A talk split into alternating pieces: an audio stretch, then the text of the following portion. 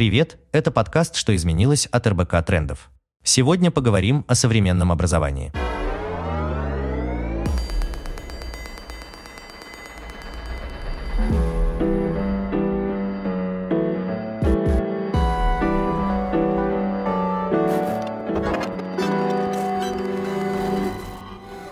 Недостаток свободного времени и быстрый темп жизни привели к росту популярности интенсивных курсов по изучению всего чего угодно, причем в большинстве своем, через приложения или онлайн-платформы.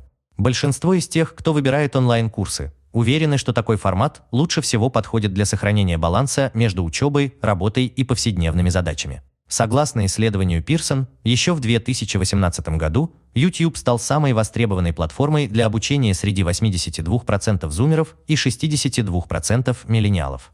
В среде онлайн-образования даже появился термин микрообучение.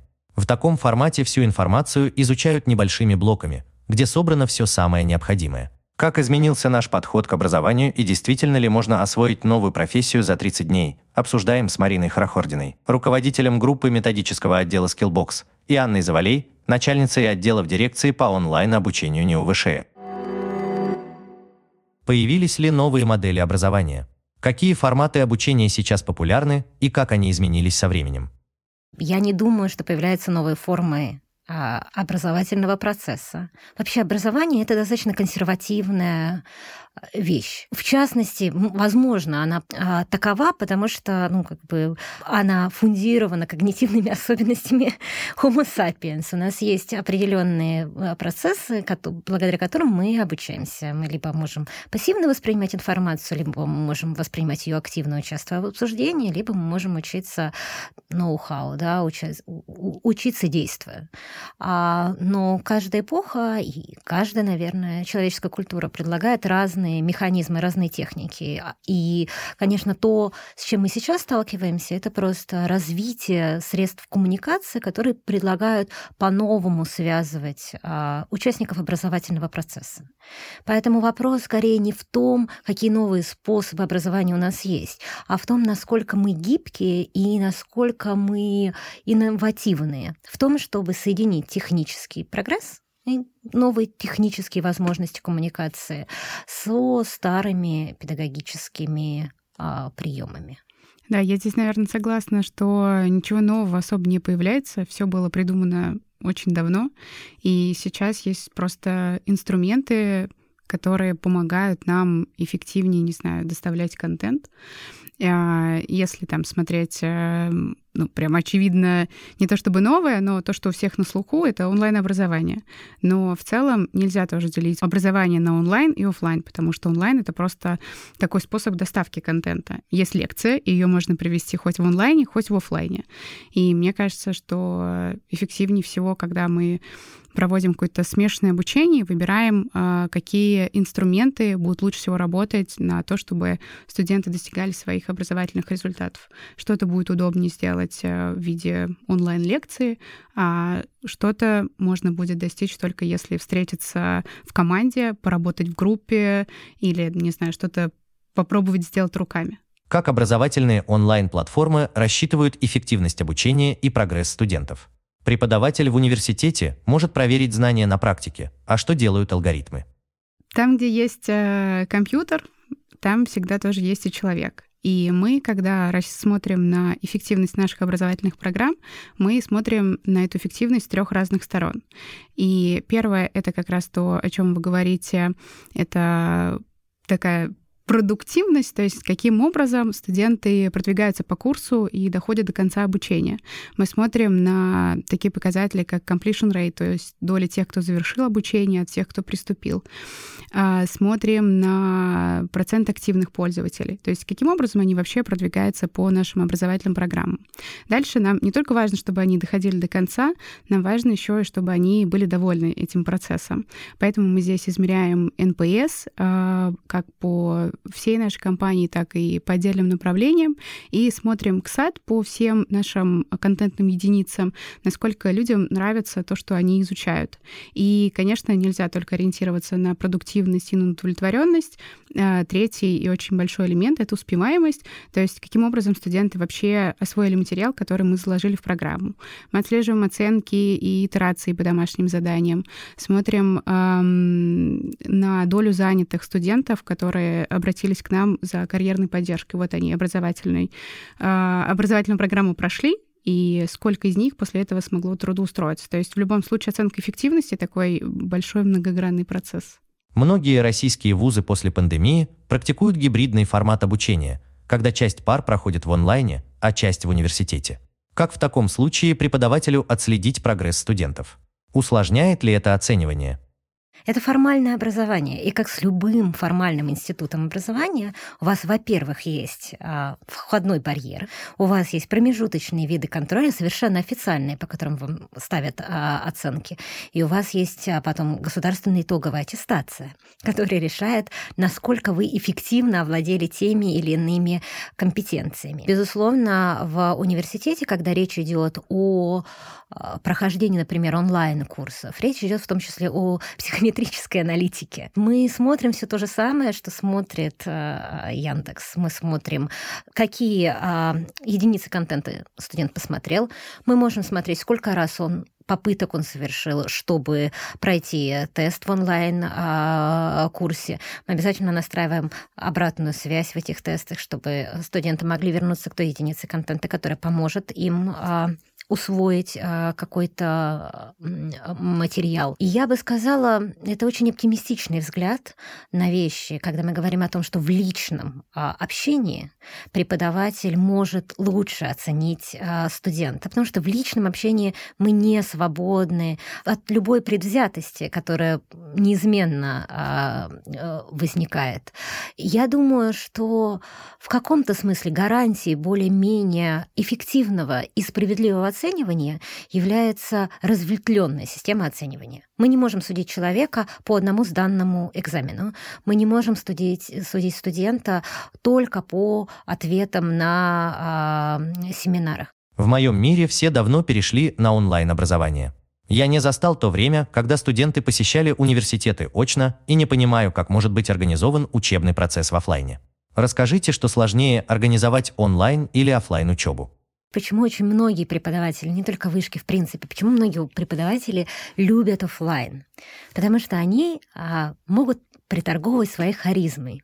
Ну, прямо скажем, что очень часто а, преподаватели передают не только знания, но и свою страсть к предмету. И это отлично, это работающий механизм. Проблема в том, что у тебя должно быть что-то за душой, да, чтобы, чтобы это отдавать. Поэтому в онлайне тяжелее тем, кто не знает механизмов и кто не знает тех, технически чисто как это организовать. И кто не привык а, внедрять что-то новое в, свои, в свой образовательный процесс. Ну, тут очень много личных а, всяких вещей. Понятно, что если это заслуженный корифей, а, человек, который 20 лет стоит а, за кафедрой и который является действующим ученым, конечно, сказать ему а, а давайте-ка вы сейчас перейдете а, в онлайн и быстро начнете овладевать этими техниками, ну, тут есть определенные сложности в этом, в этом процессе. Но для начинающих преподавателей, мне кажется, онлайн позволяет а, легче организовать процедуру оценивания, потому что в нем меньше суб субъективности может быть. Какие инструменты используют онлайн-платформы, чтобы помочь студентам эффективнее освоить профессии и получить качественное образование? Если говорить про нас, э, то мы готовим э, запуск новой LMS-версии 3.0, которая сейчас находится на стадии бета-тестирования. И внутри этой LMS студенты будут смотреть лекции, выполнять домашние задания, скачивать дополнительные материалы по э, реальным кейсам, которые были основаны на реальных рабочих ситуациях какого-то профессионала. И там, в определенный момент, когда они будут выполнять эту задачу, им будет доступна только та информация, которая необходима для выполнения этой задачи.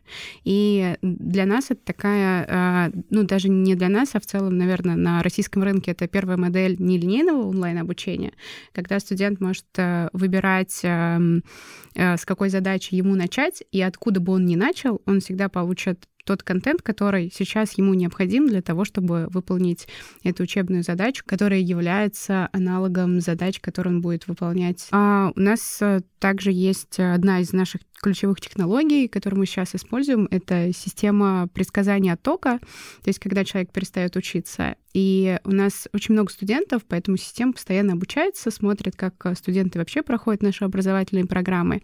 И э, вот набрав определенное количество данных, она понимает, какая смена активности приведет к тому, что студент бросит обучение в течение какого-то времени. И как только мы это замечаем, мы сразу связываемся с этим студентом и стараемся предпринять какие-либо активности для того, чтобы разобраться, а почему э, его активность в образовательном процессе снизилась, ну и пытаемся как-то это устранить, чтобы он продолжил учиться. В вашем мире только недавно стали появляться дипфейки, технология наложения лиц фотографий на видео. Это может упростить процесс записи онлайн-лекций. Как вы думаете, насколько актуальна эта технология в учебном процессе сейчас и будет ли востребована среди преподавателей в будущем? Мне кажется, тут два разных а, вопроса. Потому что есть лекции, когда люди идут не на контент, а люди идут на человека определенного. А, а безусловно, есть контент, который может быть донесен любым а, специалистом в данной области. Вообще не имеет значения, кто вас будет обучать машинному ну, введению в машинное обучение, потому что таких специалистов а, много, методология понятна, в общем, можно использовать deepfake, можно использовать э, любую личину. Все-таки люди, которые идут преподавать и делают это дело, делом своей жизни, скажем так, они воспринимают это в духе веберовской беруф, как призвание. В том числе, да, у этой профессии есть эта часть, которая касается публичности и презентации себя в публичной сфере. Я не думаю, что если вы преподаватель, который а, относится к своей работе именно как а, призванию, предложите за, написать лекцию, а пусть ее озвучит дефейк, я не думаю, что он воспримет это как облегчение своей работы. Скорее, он может воспринять это как будто у него крадут что-то ценное и важное, что является частью его профессии. Ваше поколение переживало, что роботы со временем захватят рабочие места, и мир превратится в антиутопию Хаксли. В моем мире вся рутинная работа автоматизирована, но роботы не соревнуются с людьми, а помогают им занимать более интересные позиции на рынке. Возможно, эти переживания отражаются на выборе и формате образования уже сегодня. Какие курсы наиболее популярны сейчас и какие профессии могут отмереть? Возможно ли перенести все курсы в онлайн или останутся профессии, где это сделать не получится? Лидируют э, профессии, связанные с программированием и с дизайном но я не думаю, что эту статистику можно, не знаю, применять по отношению там, ко всем людям, которые ищут а, себе новую профессию, но именно у нас на платформе это так. Но если двигаться дальше к вопросу о том, а, какие профессии могут быть э, сейчас заменены, мне кажется, что сложно вообще назвать такие профессии. Конечно, мы можем говорить, что, э, скорее всего, исчезнут там, где требуется просто какая-то рутинное выполнение деятельности, и останутся только те профессии, где требуется коммуникация с другими людьми, творческая какая-то. Но в ближайшее время, мне кажется, нет таких профессий, которые стоят прямо-таки на грани вымирания. Но сама суть, она одна и та же. Каким образом ты выстраиваешь занятия или учебный курс. Ты формулируешь образовательные результаты, а дальше подбираешь те, те инструменты, которые лучше всего приведут твоих студентов к этим образовательным результатам и подбираешь методы оценивания. Каким образом ты поймешь, что они туда пришли. Ну а дальше просто разные инструменты, которые у нас есть в онлайне и которые у нас есть в офлайне. И, конечно, тут проблема, она очевидна в том, что очень много преподавателей привыкли работать в офлайне, и они обладают инструментарием для офлайна, а чтобы освоить э, инструментарий в онлайне, ну, на это требуется действительно и гибкость мышления, и время, и готовность вообще к изменениям. Но в целом, наверное, если освоить и тот, и тот инструментарий, сложно будет говорить, где преподавать сложнее. Наверное, еще, если говорить про онлайн, добавляется какая-то техническая составляющая, потому что мало того, что и у преподавателя должен быть э, хороший интернет, хороший компьютер, и у э, твоих учеников тоже должны быть хорошие условия для того, чтобы ему было комфортно это все слушать, выполнять задания и так далее. традиционные формы донесения контента, как коллега говорит, они будут меняться. Да, университет в том виде, в котором он существовал там, 10 лет назад, без дистанционного обучения, без онлайна, его очень скоро не будет. Но опять это зависит от очень-очень многих э, входящих обстоятельств. Например, ну, все видели эти прекрасные видео, как студенты э, залезали на дерево посередине тайги, потому что только там ловил интернет, и там они, значит, могли э, слушать лекции. В этот дистант, на самом деле, огромное количество э, студентов нашей страны оказались в совершенно чудовищных, на самом деле, условиях, потому что в Вышке очень много региональных партнеров, мы как раз предлагаем онлайн онлайн-курсы, и в этот э, дистант, естественно, мы стали предлагать их всем-всем-всем. И, например, э, есть отраслевой вуз дагестанский, аграрный, не ручаюсь, как точно его зовут, но там студенты разъехались по своим горным аулам. Ну вот и представьте себе, какой там интернет. Они там вообще ничего не могли. А это, ну, это аграрный вуз, это значит, что у них есть обязательно, это федеральный стандарт, какие-то обязательные дисциплины, а есть все дисциплины, которые невозможно преподать в онлайн, потому что ты должен, ну, условно, пройти в теплицу и сделать определенные действия. Ну, в общем, а, нам здесь в крупных, а, на самом деле, городах мы оказались в очень привилегированных условиях, в отличие от а, большинства студентов нашей страны. То есть всегда нужно делать поправку на какие-то на, объективную реальность. Да, я думаю, что большое количество э, контента, который не меняется, очень большое количество теоретических вещей будет перенесено в э, онлайн. Все, что требует э, получения опыта через взаимодействие, оно, оно все э, останется. Ну и потом у этого же есть тоже опять, как, как у всего, что мы сейчас обсуждаем, институциональный аспект. Потому что, когда вы спрашиваете о том, что профессии заканчиваются, ну, простите, чтобы профессия перенеслась полностью в онлайн-обучение, нужно, чтобы в профессиональном сообществе этой профессии был консенсус относительно стандартов обучения. Да? А, вот у нас есть консенсус, что для того, чтобы быть врачом, вы должны отучиться 5 лет, потом у вас там сколько лет ординатуры? Три года потом еще, еще разное-разное обучение, и вот спустя 15 лет вы, можно сказать, являетесь признанным членом э, сообщества. Пока все люди, которые обладают этой профессией, находятся на рынке э, труда, как-то между собой не договорятся, это не обязательно должен, естественно, быть формальный разговор, да, как-то не примут между собой, что да, окей, в нашей профессии можно обучиться онлайн. Этого не произойдет. В профессию просто не пустят при помощи, ну, как бы регуляторных процедур. Ну, ну, нам же государство говорит о том, кто может а, кем а, работать. Ну, окей, существует теневая экономика, существует неформальная занятость, но в общем и целом, если вы хотите устроиться с официальным образом в официальную организацию, вы до сих пор должны принести диплом, а очень часто в государственной организации должны принести еще диплом по специальности, вне зависимости от того, что у вас может быть огромный очень релевантный опыт. Ну, допустим, если вы обучались ну, не знаю, машиностроению, а потом 20 лет работали, ну, не знаю, SMM и копирайтером, и захотите устроиться в какое-нибудь министерство SMM щиком кем-нибудь еще, у вас могут потенциально возникнуть проблемы, что ваше образование не соответствует той позиции, на которую вы претендуете. Это те формальные барьеры, которые профессиональное сообщество устанавливает, да? в том числе для того, чтобы а, люди без соответствующего образования, без соответствующей компетенции не могли а, иметь доступа к, к этому рынку.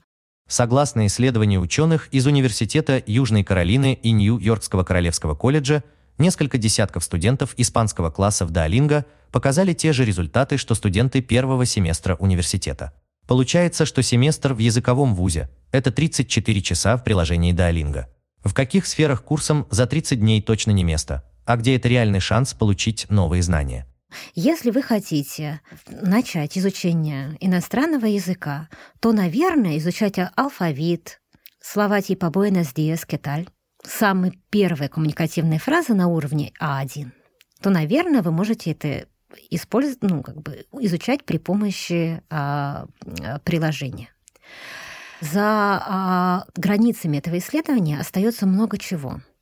Мотивация обучающихся, входной порог тех, кто начал учиться по дуалингво. Сколько они вообще языков а, знают? Их а, предпочтения в обучении. Да, мы можем сказать, что высоко мотивированные студенты с, со склонностью к обучению языкам могут выучить язык самостоятельно с дуалингова, без дуалингова, используя самоучители просто. Мы тоже знаем такие э, случаи. Поэтому я бы не сказала, что в принципе это возможно. Давайте просто создадим приложение или просто создадим образовательную э, среду, запустим туда человека, оставим его наедине с этой образовательной средой, и все произойдет э, само собой. С некоторыми, безусловно, произойдет. Но если мы, ну, как бы понимаем, что у нас есть люди с очень разными а, стартовыми позициями и с очень разной а, мотивацией, если перед нами задача стоит, ну, например, если это школьное обучение, всех, вне зависимости от их стартовых возможностей и вне зависимости от а, того, каким социальным бэкграундом они а, пришли, обучить определенному минимуму, нет, я полагаю, что без а, общения с тьютером, учителем. Не обойтись. Если они говорят о том, что ну, это обучение одного семестра равноценно 34 часам обучения в Duolingo, Duolingo — это все равно э, приложение, в котором вы отрабатываете языковые навыки учитесь э, только языку. И когда мы оцениваем результаты там, языковые, то, что, то, чему удалось научиться в университете, и то, чему э, удалось научиться в приложении, возможно, это действительно так, и это можно допустить. Но просто за семестр обучения в языковом вузе они обучаются не только испанскому языку. Там есть еще множество других предметов, и цель которых э, не только обучать иностранному языку, но и развивать мышление, расширять кругозор у этих студентов, возможно, там, развивать какие-то коммуникативные навыки. И там множество еще таких э, надпредметных компетенций, которые развиваются, пока ты учишься в университете. Поэтому это точно нельзя сказать, что это равноценно. Возможно ли построить онлайн-курс примерно так же, как в университете? Что если студент будет учить не только язык, но и получать точно такие же навыки, как студенты в университете? Высшая школа экономики в этом сентябре запустила а, четыре новых онлайн-дигри на английском на Курсере и пять а, русскоязычных на нашей внутренней платформе. Это полностью онлайн. Все предметы идут у них а, онлайн. Значит ли это, что это просто онлайн-курсы и больше ничего? Но вообще-то нет потому что без сопровождения, кураторского сопровождения, без того, чтобы у них по каждому предмету были вебинары не реже одного раза в а, две недели, без огромного количества подготовительных практических а, работ, это не будет образованием, это будет просто ну, складом контента. Кто-то разберется, а кто-то не особо а, разберется в том, что обучение в университете может быть осуществлено при помощи дистанционных форм? Да, может. Сводится ли обучение в университете просто к некоторой совокупности онлайн-курсов? Нет. В том числе а, там, студенческий опыт, который получают а, студенты этих, этих программ, это в том числе опыт общения в разных коммуникативных средах. Дело в том, что существует огромное количество soft skills, которым вы овладеваете просто потому, что это очень новый социальный опыт. Когда вы учитесь в а, университете в группе, вы сталкиваетесь с разными ситуациями, с которыми вы раньше не сталкивались. Вы сталкивались с разными людьми. А когда вы учитесь в вышке, вы еще к тому же попадаете в очень конкурентную среду, очень жестко конкурентную среду. И это тоже обучает вас. Понимаете, как форма меняет содержание. Понимаете? И в этом смысле, да, я не думаю, что можно формальное образование заменить энным количеством а, приложений, онлайн-курсов. Нам никуда не деться от выстраивания этой коммуникации между участниками образовательного процесса. Она может быть вся онлайн, но эта коммуникация должна быть. Да, я согласна, потому что на достижение разных образовательных результатов э, работают разные технологии обучения. И эти технологии можно перевести в онлайн. Наверное, какое-то ограниченное количество перевести в онлайн сложно, но глобально, там, если мы возьмем пример по развитию навыка аргументации, это можно делать, например, с помощью дискуссий. Можно ли организовать дискуссию в онлайне? Можно ее организовать в онлайне. И также, если там разбирать отдельные образовательные результаты, к ним можно подобрать различные способы, каким образом мы к этому придем. И тогда выстраивается глобально вот эта большая программа, где, конечно же, у нас будет не только онлайн онлайн-уроки, но и будет очень много других элементов, которые все вместе будут как раз работать на то, чтобы студенты приходили там наикратчайшим путем к тем образовательным результатам, которые для них запланированы. Всегда ли государство будет формально регламентировать вход на трудовой рынок? Или диплом образовательной онлайн-платформы когда-нибудь будет котироваться на уровне диплома университета? Есть сферы, куда вас точно не допустят без государственной инициации, скажем так. Вас не пустят работать в медицину, вас не пустят работать в юриспруденцию, вас а, не пустят работать, не знаю, государственным чиновником если у вас не будет формального подтверждения того, что вы были пропущены через этот механизм государственного формирования. Устроен ли современный рынок труда так, что есть профессии, которые не требуют, где нет такого жесткого порога входа? Да, безусловно, а, есть. Вы можете быть талантливым программистом, написать приложение, которое выстрелит. А, ну, тут дело статистики. Сколько этих талантливых программистов а сколько людей, которые, чьи приложения так не выстреливают. Близится ли закат университетов и официальной э, не знаю, государственной проверки ваших знаний? Сомневаюсь. Мой совет э, всем молодым людям не ведитесь на эти истории о Стиве Джобсе. Стив Джобс такой один. Огромное количество людей должны получить диплом, чтобы быть конкурентоспособными на рынке труда. Я здесь э, придерживаюсь такого подхода, э, наверное, осознанного построения своей образовательной траектории, что если ты хочешь освоить какую-то профессию, то прежде чем ее осваивать, ты как-то изучаешь, э, из чего вообще она состоит, а что делает этот человек. Возможно, разговариваешь со специалистами, которые уже работают по этой специальности.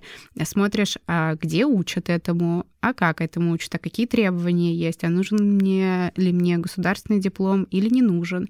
И уже исходя из вообще вот этих всех требований, ну, может быть составлена своя какая-то собственная образовательная траектория, и, возможно, будет эффективнее, если ты э, ну, пройдешь какой-то курс, где не дают тебе какого-то госу- э, документа установленного образца, но ты знаешь, что там преподают э, действительно специалисты, которые хорошо себя зарекомендовали в этой сфере, что по, после прохождения этого курса все, например, студенты находят работу, а потом, если есть требование, что нужен какой-то документ или сертификат, ты просто пойдешь туда, где можно пройти, там, не знаю, небольшой курс повышения квалификации, и тебе выдадут также этот документ. Я абсолютно солидаризируюсь с коллегой, да, потому что без формальное образование формальным образованием, но если вы хотите делать ну, networking, то, конечно, а, нужно идти к, к людям, которым, которые которые этим занимаются, и нужно... И чаще всего работают неформальные э, связи, неформальное обучение. Это может быть стажировка даже, и все что угодно, онлайн э, действительно. И не могу не согласиться со словами о том, что нужно рационально подходить к выбору будущей профессии, узнавать о ней э, много, но опять же, этот рациональный подход бывает свойственно людям, которые в своей жизни уже что-то попробовали. Потому что когда ты юный, есть множество причин, почему существует у тебя очень много иллюзий. И относительно твоей будущей жизни, и относительно твоей будущей работы, и никто тебя не, возможно, не научил учиться. И ну, есть много разных вещей, да. Мне кажется, самая, самая важная вещь это, это, это научиться учиться, а, а, а каким образом ты это достигнешь? Короткие образовательные видео можно встретить уже в ТикТоке, а в Инстаграме распространены курсы от блогеров. Можно ли с помощью такого формата получить прикладные и профессиональные знания? Или это только про интересные факты для жизни? Как можно быть уверенным в том, что в этих видео рассказывается содержание без ошибок? Ну, наверное, мы можем опираться на наш здравый смысл. Вот мы точно видим, что человек как-то завязывает свои а, шнурки. Наверное, этот способ работает. Быстро надевать пододеяльник. Вам расскажут математическую э, теорему. Ну, сколько, сколько длится примерно вывод теоремы? Смотря какая теорема, ну и сколько длится видео в ТикТоке. Вопрос в том, что почему нас всех мучают этими а, теоремами в школе. Нас просто а, заставляют наращивать не знаю, синапсидные связи в мозгу, чтобы у нас а, мозг определенным образом а, развивался. Причем почему таких предметов очень много? Потому что нужно, чтобы определенное количество этих синапсидных связей возникло. Ну и, что? Ну как бы, а, а для того, чтобы они возникли, вы должны понимать всю логическую последовательность а потом эту логическую последовательность еще применить, решая какие-то конкретные кейсы, какие-то конкретные задачи. Ну, то есть, наверное, для залипания и для такой медитации можно использовать разные вещи. Кто-то использует видео в э, ТикТоке. Ну, да, мне кажется, что тут, если мы все проанализируем свои подписки в соцсетях, то, конечно, постоянно мы сталкиваемся с тем, что кто-то нам что-то рассказывает. Кто-то о путешествиях, кто-то о том, как ухаживать, там, не знаю, за кудрявыми волосами или как воспитывать собаку. И они в итоге в рамках вот этих маленьких видео или маленьких каких-то постов нам дают знания там по тому или иному вопросу, начиная от того, как путешествовать экономно или как ухаживать за волосами, ну и заканчивая, там, не знаю, воспитанием собаки или воспитанием еще кого-нибудь. Ну и, и, и по факту люди здесь делятся своим опытом. Ну и мы, конечно, всегда должны ориентироваться на, на то, что вот человек поделился своим опытом, и, скорее всего, это не подкрепляется никакими научными исследованиями. И тут уже, наверное, должно в любом случае включаться критическое мышление. А другой вопрос, что ну, после того, как человек пробует там что-то рассказывать э, в формате маленьких маленьких видео, в формате каких-то э, постов, он в итоге при, приходит к тому, что начинает, там, не знаю, давать больше каких-то своих экспертных знаний, начиная и начинает, не знаю, какие-то мини-интенсивы делать и так далее. Наверное, если человек, правда, занимается ну, какой-то какой-то деятельностью профессионально, и э, ему есть чем поделиться, то, наверное, что-то можно почерпнуть из этих интенсивов. Но всегда нужно включать там, критическое мышление и смотреть, а вот то, чем он делится, это на чем основано? Только на его опыте или, ну, возможно, тоже у него такой опыт, что он, я не знаю, э, целыми днями только занимается этим, и, наверное, ему можно здесь поверить. Но всегда нужно сопоставлять, чему учил этот человек и на что он опирался. Мне нравится тенденция вашего времени, когда у человека есть возможность учиться в университете и одновременно получать знания на онлайн-платформах. Так человек может развиваться в абсолютно разных профессиональных сферах. А вообще, я сторонник онлайн-образования. Ведь так мы делаем учебу более доступной и мобильной. Ее можно совмещать с работой и путешествиями. Главное, чтобы в онлайне не страдало качество образования. Это был подкаст «Что изменилось» от РБК Трендов. И сегодня мы говорили о современных трендах в образовании. Подписывайтесь на подкаст в Apple Podcasts, CastBox, Яндекс.Музыке, Google Podcasts, Spotify и ВК подкастах. Ставьте оценки, оставляйте комментарии и подписывайтесь на телеграм-канал «Что изменилось». Там мы публикуем то, что не успели обсудить в выпуске. До встречи в новых эпизодах.